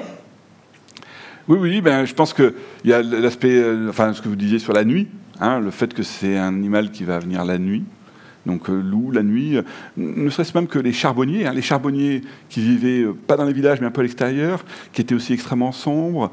Donc, ils suscitaient aussi un petit peu cette crainte, avec ce que ça pouvait mobiliser un petit peu comme, comme image, Ah, ogre, etc., ne va pas voir le charbonnier. Donc, vous voyez, tout ce qui est un petit peu, qui va de la nuit faisait peur. Oui, puis rappelons par exemple dans le chaperon rouge, il arrive quand même à faire croire que c'est la grand-mère. Il faut, y- arriver hein, pour euh, confondre la grand-mère et le loup, c'est que quand même il est trop fort ce loup. On a des anecdotes sur les loups d'ailleurs, justement, des petites choses. euh. Euh, sur les loups, j'ai pas, pas grand-chose à vous raconter.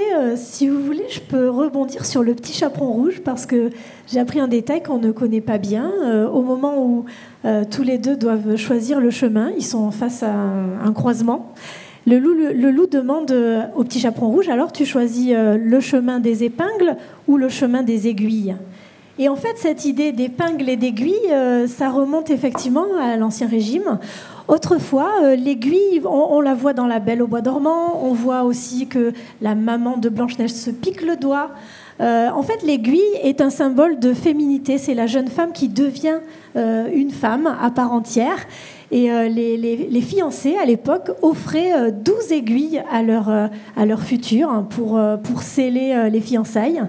Et à leur tour, euh, les, jeunes filles, euh, lorsqu'elles voulaient faire des promesses, elles jetaient les aiguilles dans l'eau. Dans et c'était une façon pour elles euh, d'exprimer que leur féminité était en jeu. Donc c'est intéressant de voir aussi qu'il y, a des, il y a des symboliques. Alors par contre... On n'est pas loin du loup. Hein. On n'est on est pas loin du loup. Ah oui, on est pas loin du loup. Ah ben non, le, méchant loup. voilà, c'était juste un fil directeur qu'on peut retrouver dans les contes aussi. On vient de l'aborder rapidement, mais effectivement, la nuit est, une notion très importante euh, en neurophysiologie, dans les contes de fées. Vous en parlez pas mal de la nuit. C'est vraiment le moment où on, recrée finalement son, récit, on recrée son conte. Ben, euh, notamment Bernadette Bricou, euh, lorsqu'on interroge un petit peu sur d'où viennent les contes, pourquoi, elle, son hypothèse, c'est que c'est la nuit, le moment où le soir tombe, que les gens se réunissent et que c'est là qu'émerge que, le récit, et notamment le récit euh, merveilleux, euh, pour, voilà, parce qu'il y a aussi tout ce mystère, est-ce que, est que demain le soleil va se lever? euh? Effectivement, pendant longtemps, on ne, ne, parlait pas de contes avant le coucher du soleil. On ne racontait les contes qu'après le coucher du soleil. Et Bernadette Bricou, effectivement, elle dit une phrase que je voudrais pas lui changer. Le conte ne s'épanouit que dans l'obscurité. Et c'est-à-dire que c'est le terreau, en fait, si, on est euh, dans, dans, l'obscurité avec une bougie et qu'on commence une histoire, euh, il était une fois, on se sent tout de suite transporté dans un autre monde. On sait que dans ce, dans ce monde-là, tout va faire sens. Tout ce que je vais dire, les objets pourraient, pourraient être des faits, pourraient être animés, les, les animaux deviennent comme des personnes. On, est projeté immédiatement dans un autre monde et c'est cette, euh, il y a une familiarité avec la nuit. Et c'était tellement important cette intimité de la bouche à l'oreille de ceux qui écoutent qu'elle euh, elle explique aussi que chez les Dogons, par exemple, il était interdit aux conteurs, aux conteurs de raconter des histoires aux jeunes femmes nubiles, parce que pour eux, c'était presque euh, un préliminaire à une, union, euh, à une union amoureuse. Donc elles avaient interdiction d'écouter les contes euh, tant qu'elles n'étaient pas mariées. Donc c'est dire à quel point c'est une intimité. Et je rebondis là-dessus aussi, puisque la thématique, c'était enfin la vérité sur les contes. Peut-être que cette vérité qu'on cherche dans les contes, c'est pas une, vérité de l'ordre de la démonstration ou de l'ordre de l'argumentation qui serait euh, très très claire, très éclairée, mais justement euh, quand on est dans cet état un petit peu euh, un petit peu un petit peu mystérieux, on va dire, on accède peut-être à une vérité qui est différente. On est dans la vérité de l'inconscient, dirait Bruno Bettelheim. On est dans la vérité de, de, de ce qui sous-tend les choses, de ce qui est invisible. Et euh, du coup, c'est pas du tout contradictoire avec l'exploration que vous faites. On, reste quand même dans le merveilleux. Alors, ce qui est invisible aussi, ce sont les lutins. Ils sont invisibles et pourtant très présents. Juste avant qu'on parle des lutins, parce qu'il y a un truc qui est, passionnant, petite histoire du lutin? J'ai pas d'histoire de lutin. Oh Lamentable, lamentable. Les lutins. Les lutins domestiques. Alors le lutin, lui, il aurait pratiquement le syndrome de Gilles de la Tourette.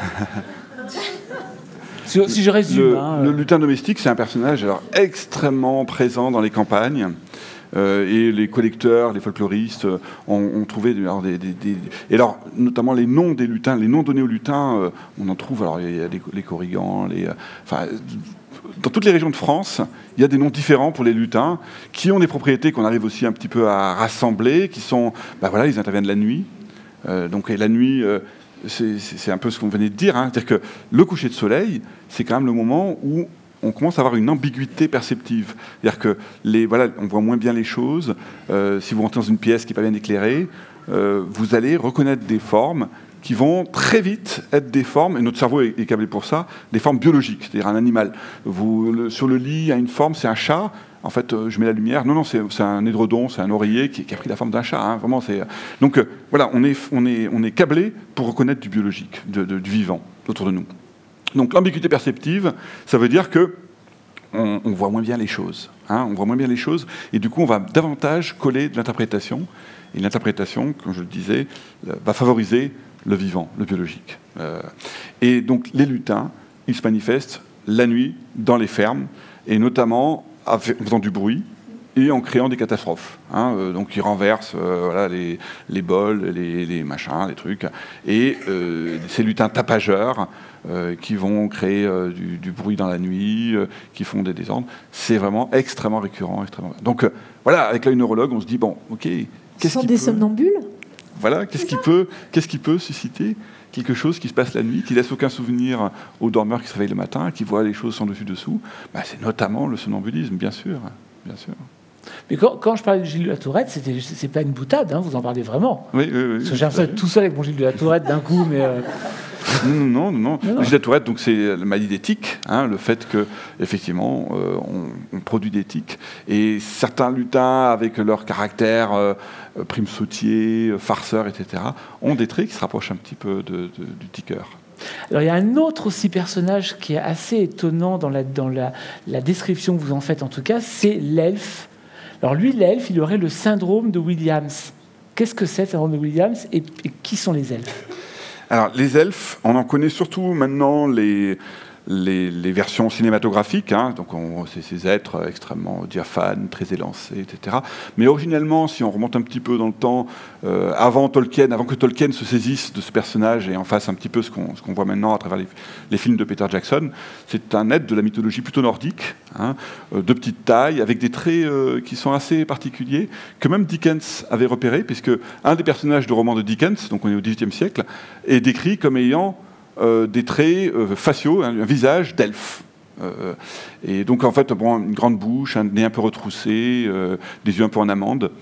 donc des traits physiques. Hein. Et pas que, parce qu'un elfe était aussi, même dans la mythologie, caractérisé par un type de comportement et qui lui aussi va avoir un petit peu des suites dans la, la version actuelle de l'elfe. C'est-à-dire très versé dans la musique, extrêmement musicien, très amicaux, très empathique. Euh, dire que va très vite sentir dans quel état émotionnel on est. Euh, et il se trouve que ces caractéristiques à la fois physiques, c'est-à-dire l'apparence, le, morphotype, ce qu'on appelle morphotype, c'est-à-dire les traits principaux du visage, et comportementaux, ce sont ceux du syndrome de Williams. Le syndrome de Williams, ce sont des enfants qui ont des déficiences intellectuelles, donc qui sont souvent euh, voilà, en institution, ou en tout cas qui ont des gens qui s'occupent d'eux. Et les gens qui s'occupent d'eux disent très bien, ces enfants-là, je arrive le matin, j'étais un peu brassé, je me suis disputé. Ils le sentent tout de suite. Ils disent tout de suite Qu'est-ce qu'il y a? Tu n'es pas très bien. Et ce sont des enfants qui ont un penchant naturel vers la musique, qui sont très musiciens. Euh, sur YouTube, vous pouvez, vous pouvez euh, repérer euh, une artiste lyrique qui a un de Williams et qui se produit en concert parce qu'elle est très très douée pour le, chant. Donc vraiment ces caractéristiques-là. donc la question c'est bah, voilà, est-ce que derrière ce personnage de l'elfe, il n'y a pas eu des gens qui avaient un syndrome de Williams et qui, qui le, comportement, les traits physiques étant tellement particuliers, ont donné cours à cette interprétation enchantée, etc. Oui. En somme, les elfes sont parmi nous, les zombies sont parmi nous, euh, les, euh, on, est entouré de personnages. on n'est pas seuls, les enfants, on n'est pas seuls, moi je vous le dis. Euh, parlez-nous, parce que ça c'est une, histoire aussi assez incroyable. On, on a évoqué Blanche-Neige. Dans Blanche-Neige, il y a sept nains. Et parmi les sept nains, il y en a un que Disney a appelé Simplet, parce que c'est pas du tout finalement un personnage d'origine des sept nains. Mais Simplet, il n'est pas si simplet que ça, finalement. Il a une histoire passionnante. J'aimerais bien que vous nous la racontiez. Alors, c'est une histoire assez incroyable. Parce que, en fait, donc Simplet, vous vous rappelez, hein, c'est euh, celui qui est présenté par. Lorsque Prof fait défiler tous les autres nains devant Blanche-Neige, il présente Simplet, il dit euh, voilà, c'est Simplet, ou Topé en anglais. Il ne parle pas. Et de fait, c'est un nain qui ne parle pas. Mais il n'est pas sourd et muet. Hein. Il comprend très bien les consignes, il comprend très bien le langage. On peut très bien lui donner des, choses à faire, il les comprend, il les fait très bien. Mais il ne parle pas. Donc on a une dissociation entre les capacités d'expression du langage, il ne peut pas parler, et sa compréhension des situations et du langage qui lui est dit. D'autre part, bon, il est très maladroit, il est très maladroit, c'est-à-dire qu'il tombe, il se prend les pieds, euh, il fait tout tomber, etc. Il a aussi des traits euh, qui sont assez remarquables, avec une langue qui est tout temps sortie, les bouches ouvertes, etc. Et il se trouve que tous ces caractères, c'est-à-dire cette dissociation entre les capacités euh, verbales, de compréhension qui sont parfaitement préservées et la capacité d'expression qui est très altérée. Les traits physiques, l'ataxie, ataxie c'est le terme neurologique pour dire qu'on est très maladroit, on a du mal à coordonner les gestes. Ce sont les traits d'un syndrome qui s'appelle le syndrome de Engelmann, qui sera décrit 28 ans plus tard. Donc 28 ans après le... Après la création de Disney. Donc la question c'est comment ça se fait? Est-ce que dans l'entourage de Disney, est-ce que dans l'entourage éventuellement des dessinateurs, des gens qui ont contribué au, au il n'y avait pas un enfant qui syndrome d'Engelmann? Ce syndrome d'Engelmann, oui, je ne l'ai pas dit, c'est aussi appelé le Happy Puppet Syndrome, le syndrome de la poupée joyeuse.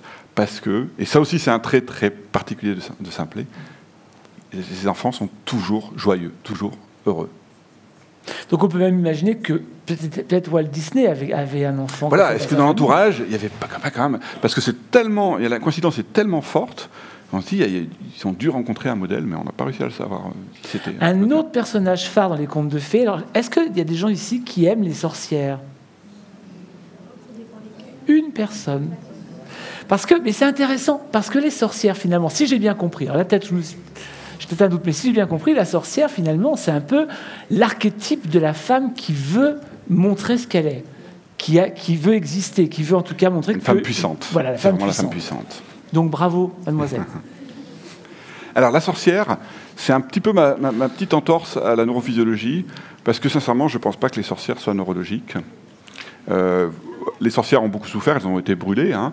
faut savoir que lorsque, on, au donc, 16e, 17e, c'est assez tard. Hein. On pense que c'est le haut Moyen Âge, euh, extrêmement... Euh, pas du tout, hein. c'est vraiment euh, plutôt la Renaissance. C'est assez tardif, hein, les, les, procès des sorcières et les bûchers, etc. C'est vraiment euh, très tard. hein. Encore des pays où les sorcières sont brûlées. Aujourd'hui. Donc, euh, et, et, et, les autres personnages qui étaient brûlés, c'était les loups-garous. Donc il y avait les loups-garous et les sorcières qui étaient brûlés. Et alors, voilà, je ne pense pas du tout que c'était euh, des histoires neurologiques. Hein. C'est vraiment euh, des femmes qui simplement. Euh, et en fait, si j'en parle, c'est parce que je suis parti du bouquin de Mona Chollet, que vous avez peut-être lu, Sorcière, qui est un bouquin que j'ai beaucoup beaucoup apprécié. Vraiment, je recommande la lecture. C'est un bouquin super, notamment autour du fait que ben, lorsqu'on est une femme, on a le droit de vieillir, on a le droit de ne pas avoir d'enfants, euh, on a le droit voilà, de vouloir faire sa vie euh, et qu'on n'est pas soumis à des. Donc c'est vraiment un bouquin féministe, mais vraiment euh, remarquable. Hein. Et si je me permets d'en parler, c'est parce qu'à la fin de son bouquin, j'ai senti un petit, un petit gène, un petit hiatus, autour de l'idée est-ce que le cerveau de la femme est différent du cerveau du garçon? Cerveau masculin, cerveau féminin. Vous imaginez la parce que, en gros, euh, là où je l'ai senti gêné, peut-être que je me trompe, je n'ai pas discuté avec elle, hein, euh, c'est qu'elle a envie de dire quand même qu'il y a un, côté spécifique de la femme. Hein, et ça, c'est un féminisme qui s'est appelé le féminisme différentialiste, pour dire voilà, les femmes sont dans le care, les femmes sont. Il y a quelque chose de spécial dans, la femme et il faut accepter ça, et c'est très bien. Et puis il y a une autre version de féminisme qui dit non, non, non, il n'y a pas de différence entre le cerveau de l'homme et de la femme. C'est pareil. On n'a pas le droit de dire que c'est différent. Moi, en tant que neurologue, je suis convaincu qu'il y a une différence le cerveau de la femme et celui de l'homme, et que c'est pas grave, et qu'il n'y a aucune raison de mettre là-dedans la hiérarchie ou la différence, que tous nos cerveaux sont tous différents les uns des autres, et que c'est pour ça qu'on a besoin d'égalité. C'est-à-dire que l'idée que pour être égaux, il faut qu'on soit identique est une mauvaise idée, une idée dangereuse. Si on était identique, on n'aurait pas besoin d'égalité. On a besoin d'égalité, il faut se battre pour l'égalité homme-femme, parce qu'on est différent. Et ça paraît simple à dire, mais je suis convaincu que je peux me faire lyncher pour dire ça. C'est-à-dire que actuellement en France, on ne peut pas dire. bah non. Enfin, vous voyez ce que je veux dire hein C'est-à-dire qu'on ne peut pas dire que le cerveau euh, d'un homme et d'une femme sont différents.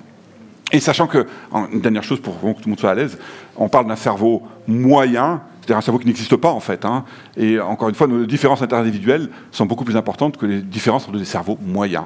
C'est-à-dire qu'il y a plus de différences entre votre cerveau, Florent, et le mien, qu'entre le cerveau moyen d'un homme et celui d'une femme. Voilà.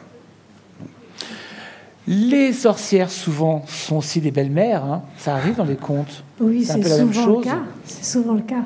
Euh, quelquefois, même euh, dans certaines versions, euh, elles ne sont pas du tout sorcières, et puis avec le temps, elles deviennent vraiment des sorcières à part entière. On oublie même que c'est des belles-mères.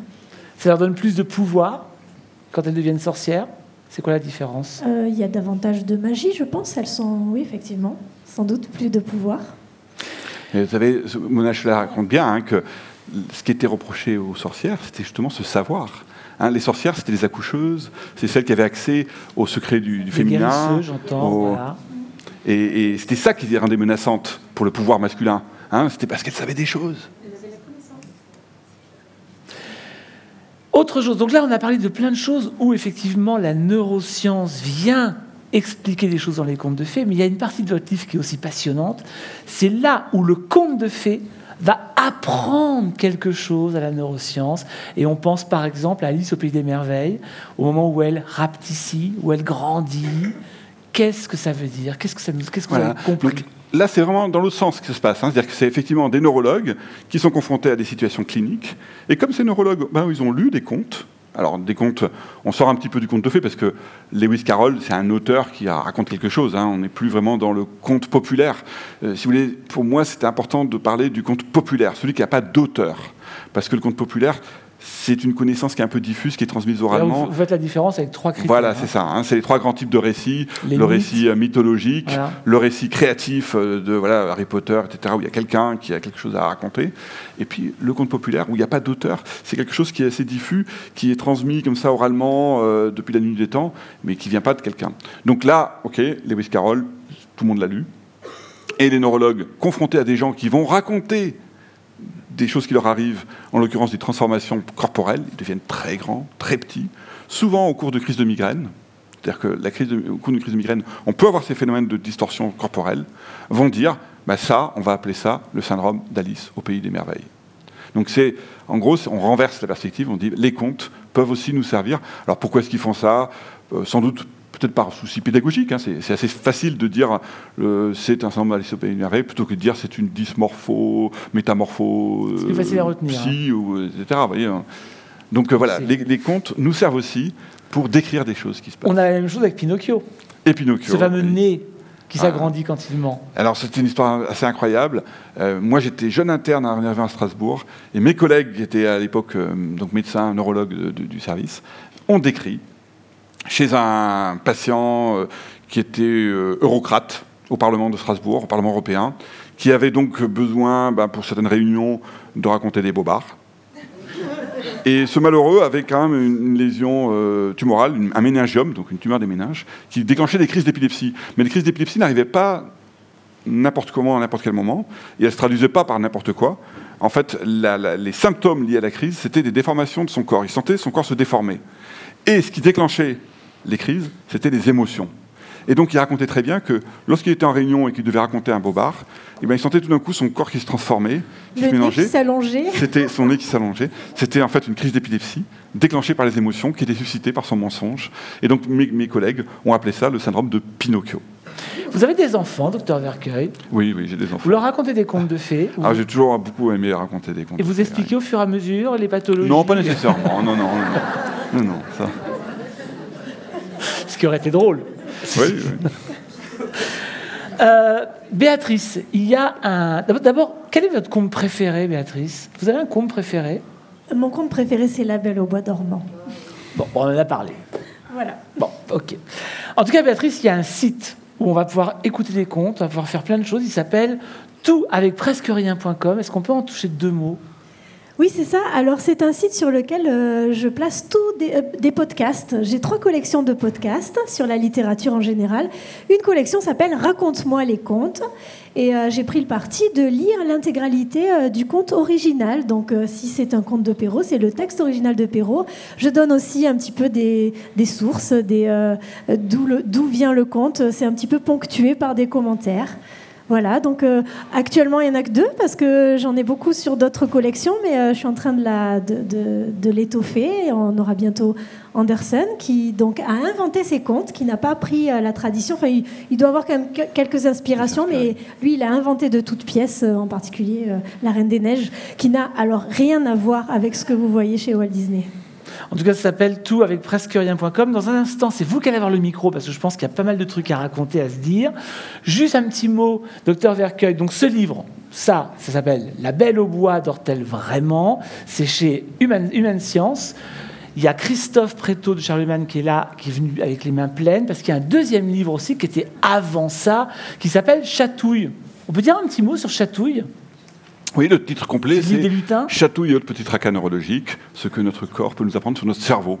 Et le point de départ, c'est tout ce qui se passe dans notre corps, qui semble nous échapper, et qui en fait euh, témoigne beaucoup des relations qu'il y a entre ce qu'on qu'on a là-haut et ce qui se passe ici. Donc euh, la chair de poule, les frissons, euh, le hockey, euh, voilà, tout ça. Et les chatouilles, parce que les chatouilles, on se dit, euh, bah, comment est-ce qu'on peut ne pas résister? Et c'était euh, euh, les philosophes euh, grecs qui trouvaient ça lamentable qu'un philosophe puisse se s'écouler de rire euh, sous les chatouilles. Euh, Parce que quand même, on pas n'est pas là pour ça, quoi. hein. En tout cas, les chatouilles expliquent aussi du coup après les contes de fées. L'un et l'autre sont assez liés finalement. Qui a envie de prendre le micro alors, alors juste, je vous rappelle comme à chaque fois que tout est enregistré, vous pourrez retrouver tout sur le site du Télégraphe en podcast, donc parlez bien près du micro. Ne m'énervez pas Maxime. C'est Maxime qui passe avec le micro. Ok, première question. Bonsoir. Alors, ma question, c'est on m'avait dit qu'éventuellement, dans les contes, que dans les contes, il y aurait des, des connotations éventuellement sexuelles. Qu'est-ce que vous en pensez? Alors, effectivement, enfin, moi, je suis vraiment allé avec euh, ma perspective à moi. Euh, ce qui n'enlève pas le fait qu'on puisse aller chercher d'autres choses. Et dans, la littérature que vous trouverez qui est consacrée aux contes, il y a pas mal, par exemple, de bouquins qui parlent de clés des contes ou de, hein, symbolique, avec l'idée, alors c'est par exemple Bettelheim, hein, que, euh, en fait, tout ce qu'on nous raconte dans les contes sont des symboles de quelque chose d'autre qui va être transmis. Et en gros, c'est cette, euh, cette approche-là qui n'est pas du tout la mienne, parce que moi, je pars plutôt de l'hypothèse que les contes nous racontent quelque chose de vrai. Donc pas de symbolique, mais de vrai. Quelque chose qui s'est passé.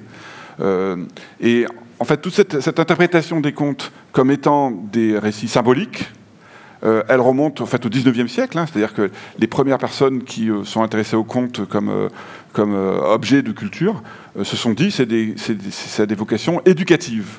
Le but est d'éduquer. Euh, et en fait, Bettelheim, lorsqu'il part sur une analyse euh, symbolique des contes, c'est un petit peu ça aussi. C'est l'idée que si on raconte des contes aux enfants, c'est pour les initier aux angoisses primordiales, aux relations. Enfin, alors, ensuite, je ne suis pas spécialiste, hein, mais voilà, c'est un peu ça. Et donc, euh, alors, à côté de ça, à côté de cette idée un peu éducative du conte, il y a euh, un autre type d'approche, par exemple Pierre Péju, euh, Bernard Bricou, qui est de dire, en fait, les contes nous décrivent quelque chose qui s'est passé un jour et qui sont, alors voilà, pour les ethnologues, plutôt des relations entre les gens, euh, les, les cercles culturels, euh, les moments, euh, les aiguilles, les épingles, donc c'est la, couture, les gens qui se rassemblaient pour, pour, coudre et qui se racontaient des histoires à ce moment-là. Voilà. Et moi, je suis clairement plutôt de, ce- de ce côté-là, hein, en me disant, est-ce qu'il n'y a pas quelque chose de vrai dans les contes? Donc je ne suis pas dans le symbolique. Voilà. Je pense que toute cette partie symbolique, elle est vraiment développée par euh, tout ce qui est analyse et psychanalyse, donc la psychanalyse des contes de fées de Bruno Bettelheim, et en particulier, euh, je pense à Cendrillon. euh, L'idée de trouver chaussure à son pied, enfin, c'était, il, il est remonté très très loin depuis les Chinois, forcément. là, le petit pied de Cendrillon remonte à l'Asie, Euh, et même euh, jusqu'aux Égyptiens, euh, ça a toujours été une façon de, bah, parler, de, trouver l'homme qui va aller avec, avec Cendrillon. Donc ça, ça a de toute façon un fond sexuel pour lui. Qui veut prendre le micro? Personne. Je rêve. Y a-t-il un lutin qui veut prendre le micro? Des fois, ils ont des trucs.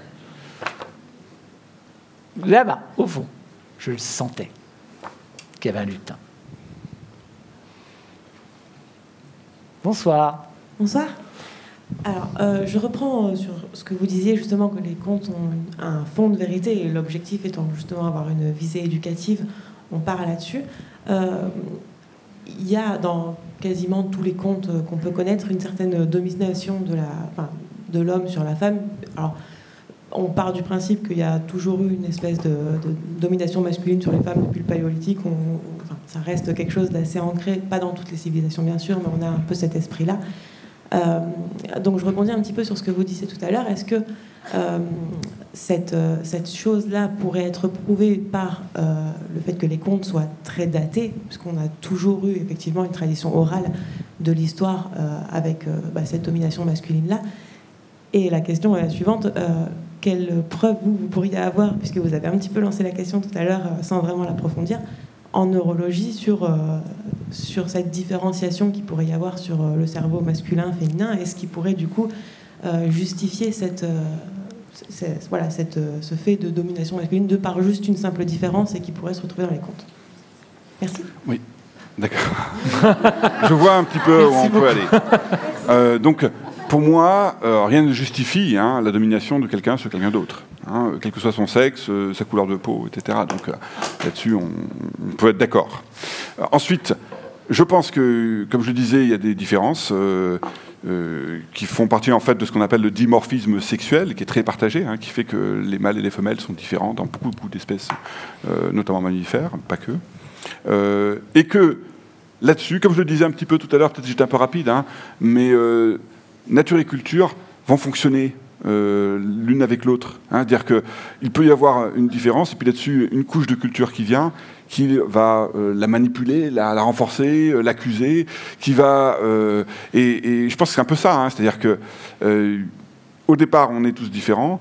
Là-dessus, il va y avoir des, fonctionnements, des schémas de fonctionnement, etc., qui vont aller euh, accuser euh, certaines différences et on va dire bah toi euh, le garçon comme t'es costaud bah, t'es forcément agressif t'aimes bien les voitures et tu aimes bien bricoler etc et toi la fille ben voilà comme t'es délicate tu vas être plutôt vous voyez c'est à dire que encore une fois, je, pense qu'on a tort de, dissocier les deux. Les, deux sont extrêmement collés. et pour autant, il faut que vraiment on se sente libre avec ça pour ne pas être assigné à quoi que ce soit. Donc, euh, heureusement, on a, on a la liberté de s'affranchir de ça, de, cette, de cette euh, couche culture-nature. Donc, je ne sais pas si j'ai entièrement répondu à votre question. Remarquons tout de même que euh, ce sont souvent des héroïnes qu'on trouve dans les contes et qui surmontent les épreuves. Et euh, pour revenir à La Reine des Neiges, euh, qui, est, donc un conte qui a été complètement créé euh, et qui date du 19e siècle. C'est encore une fois, alors La Reine des Neiges, dans la version de Andersen, c'est un frère et une sœur. non, c'est pas du tout un frère et une sœur, ce sont des voisins, pardon. ce sont des voisins. Pareil. Voilà, ils, sont, ils, habitent très près et donc lui est enlevé par la Reine des Neiges et c'est cette petite fille qui va passer toutes les épreuves les unes après les autres et je peux vous dire, il était plutôt euh, voilà, il a plutôt favorisé euh, cet esprit euh, de, féminin à trouver des, issues, à trouver des solutions. dans, les contes de Grimm, il y a un, conte où c'est le prince qui est, qui est, dans le sommeil et la, fille qui va le sortir, qui va faire les épreuves pour le sortir du sommeil. Oui, donc je ne sais pas si les contes de fées sont vraiment discriminants. Bon, évidemment, ils sont quand même assez misogynes, hein, globalement. oui, ça dépend. La version italienne est très misogyne, je trouve. Mais bon. Est-ce que quelqu'un veut prendre la parole? Oui. Oh là, oui, voilà. Oh Alors, au fond, après, je ne sais plus qui a levé la main. Oui, euh, bonsoir. J'avais une question par rapport aux, hippocampes et aux cervelets et aux morts vivants. Euh, aux zombies. Voilà, enfin, un zombie. Est-ce que vous pensez que si on est face à un cadavre et qu'on fait, euh, on, prend ses chaussures, on oublie les lacets, vous voyez, d'une chaussure à l'autre, euh, vu qu'il a un problème au niveau du cervelet des hippocampes, ça nous met à l'abri euh, de se faire mordre par C'est ma première question. Moi, je ne voulais pas vous effrayer. Hein, euh. Donc, Encore une fois, si vous voulez, première traduction d'un mauvais fonctionnement du cervelet et de l'hippocampe, c'est la, petite biture. Hein. Donc vous voyez que ça c'est plutôt sympathique. Hein. Ouais, donc nous, nous on leur les pieds, nous sommes à l'abri. Voilà, sûrement. J'ai remarqué après euh, toutes vos interventions que tout vient du cerveau. Et avec la baisse de QI général, est-ce que vous pensez qu'on est un peu à l'abri? Bon, C'était ma dernière question. Oui, je ne sais pas si ça va appeler un commentaire euh, optimiste. Malheureusement, euh, oui, la baisse de QI, il euh, bah, faut quand même que ça se confirme. Hein, euh. là, pour l'instant, c'est une tendance. Bonsoir. Bonsoir. Je sur l'avant-dernière question. Euh, d'un point de vue neurologique, quelle différence est-ce que vous voyez sur un cerveau d'homme et un cerveau de femme? Est-ce que ça a une influence sur des sensibilités, des capacités? Alors, donc, à nouveau, on parle d'un cerveau moyen, hein, d'un cerveau qui n'existe pas. C'est-à-dire qu'il ne faut pas se penser que parce qu'on est une femme, on a un cerveau qui est comme je le décris. Les différences, en fait, elles sont à, plein, plein d'étages différents. Hein. Euh, si par exemple on descend juste à l'échelle du chromosome, on sait qu'on a des chromosomes euh, sexuels qui sont différents, hein, XX, XY hein, chez l'homme. Et dans les neurones, il y a ces chromosomes. Hein. Et en fait, sur le chromosome X, par exemple, il y a énormément de déterminants du développement euh, intellectuel, ce qui fait que les femmes sont avantagées parce qu'elles en ont deux. alors que quand ça marche pas très bien, chez l'homme, il n'y en a qu'un seul. Et donc les retards mentaux liés à l'X, par exemple, sont très fréquents chez les sujets masculins. Hein, euh, alors, pourquoi, pourquoi ça joue? Parce que, en fait, dans les chromosomes, il y a euh, le codage pour euh, créer des protéines qui vont ensuite participer au développement, à la structure, etc. Donc, ça. Deuxième échelle, parce que là on est donc vraiment dans, le neurone, à l'échelle du noyau, hein, c'est l'échelle par exemple des récepteurs au niveau des synapses. On a un récepteur qui est très important dans le cerveau, c'est le récepteur du GABA. Le GABA, vous savez, c'est l'acide GABA-aminobutyrique, qui est en gros l'inhibiteur. Hein. c'est ce qui nous permet de réduire l'activité des, neurones. Euh, et ce récepteur est extrêmement sensible aux stéroïdes sexuels. Stéroïdes sexuels, c'est les hormones sexuelles. Hein. c'est le fait que ben, euh, chez les garçons, c'est la testostérone, chez les femmes, c'est l'estrogène, progestérone.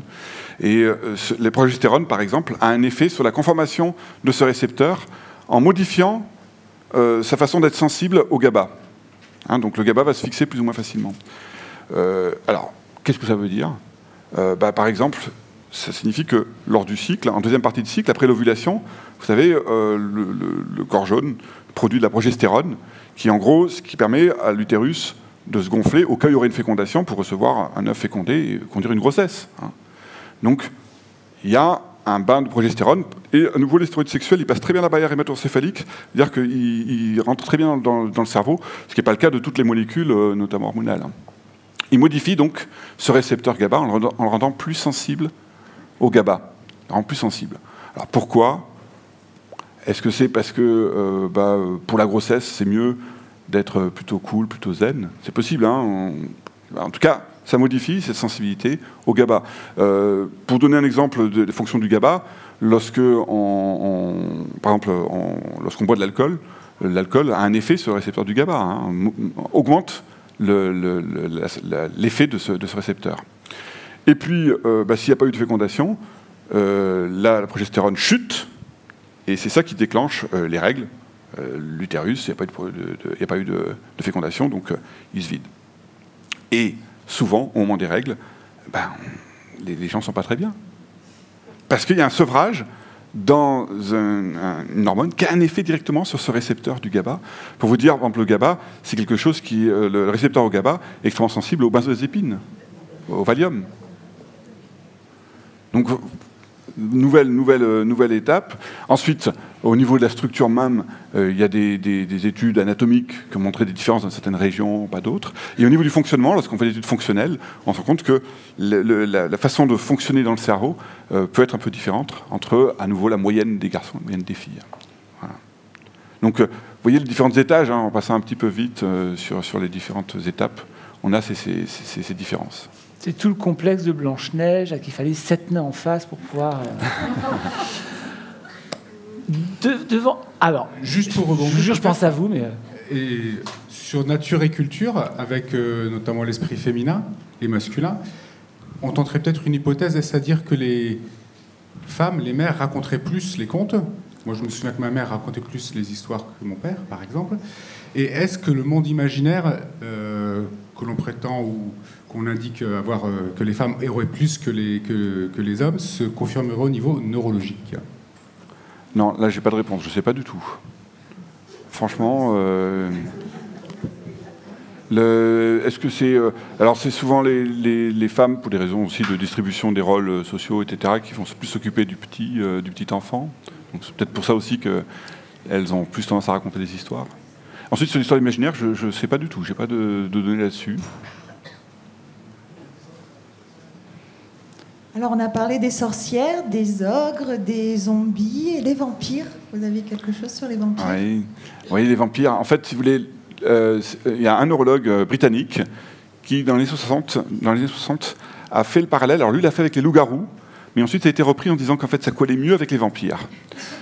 Euh, à propos d'une maladie qui s'appelle la porphyrie congénitale, euh, qui est une maladie génétique, qui va entraîner plusieurs problèmes. L'un des problèmes, c'est la photosensibilité, c'est-à-dire le fait que l'exposition à la lumière du soleil va générer des lésions au niveau de la peau gravissimes, hein. Vraiment des ulcères, des ulcérations. Donc les parties découvertes, notamment le visage, s'altèrent beaucoup, ce qui va aussi modifier l'aspect. hein. Les gens ont des ulcères du visage qui font qu'ils ont un visage déformé et ils vont fuir le soleil, donc se cacher. Euh, D'autre part, il y a une coloration des téguments, avec notamment des dents qui deviennent rouges. Euh, donc, on dit, OK, ces symptômes-là, euh, un aspect extrêmement repoussant, tendance à plutôt s'isoler, à se mettre dans le noir, à avoir donc les dents rouges, euh, euh, fait que, probablement à une époque, ça ne devait pas être très bien accepté socialement, et les gens pouvaient être stigmatisés et jetés hors des villages, comme je disais tout à l'heure. Maintenant, hors des villages, bah, si vous voulez survivre, bah, vous venez la nuit, vous chopez, des- vous essayez de chaparder des choses, et si on vous surprend, bah, imaginez un petit peu la vision de ces gens euh, qui euh, essaient de survivre malgré tout et qui devaient se défendre. Donc euh, voilà, euh, pour, dans l'idée du premier neurologue, c'était l'image des loups-garous. Euh, et ensuite, il y a une américaine qui a dit mais non, ça, en fait, ça colle plus avec les vampires, notamment à cause de la coloration euh, de, la, de la bouche. Donc ça pouvait susciter l'idée des vampires. Il n'y a pas une maladie qui s'appelle la maladie du vampire, par exemple. Non, je ne connais pas de maladie qui s'appelle maladie du vampire. Mais ça va arriver. Il y a une maladie, euh, alors il y a la lycanthropie, qui est un trouble, neuro- euh, un trouble psychiatrique, euh, où les gens se prennent pour des loups, la lycanthropie, ou pour des animaux en général. Donc c'est vraiment un trouble psychiatrique où les gens pensent qu'ils sont euh, des animaux. Et il y a même des collègues euh, psychiatres euh, allemands qui ont décrit le cas d'une femme qui se prenait pour un tétard. Oui, j'a- j'a- j'allais le dire. On va dire les variations, pas Ça va loin. hein. Mais, alors, juste un petit mot, parce que c'est vrai qu'on n'en a pas parlé. Moi, je, je- je suis neurologue, donc je fais la neurophysiologie. Et je ne pense pas qu'on puisse faire la psychiatrie des contes de fées.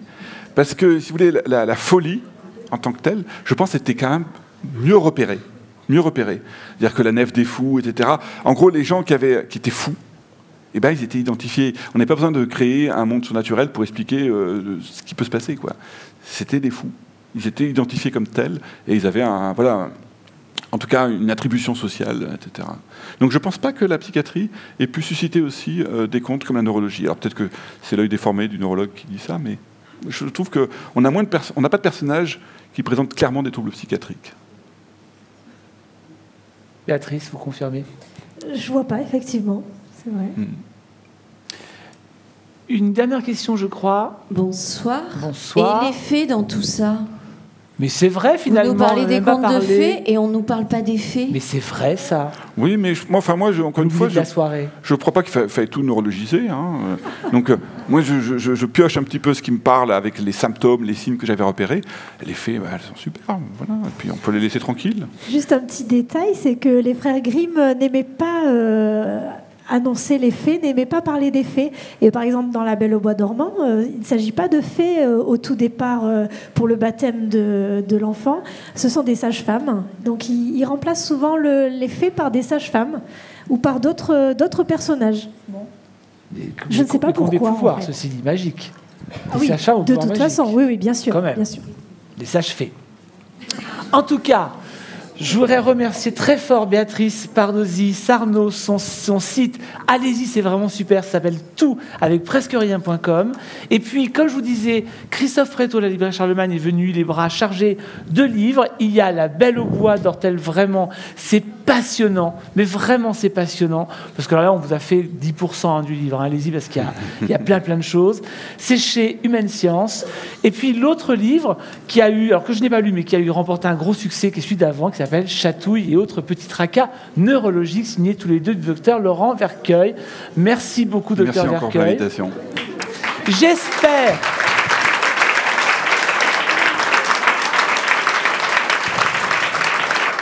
J'espère que vous allez rentrer encore avec beaucoup de merveilleux dans la tête, vraiment, et que vous n'aurez pas trop peur cette nuit. N'oubliez pas que les zombies existent, que les vampires, on ne sait pas trop, mais on n'est pas loin de prouver qu'ils existent finalement.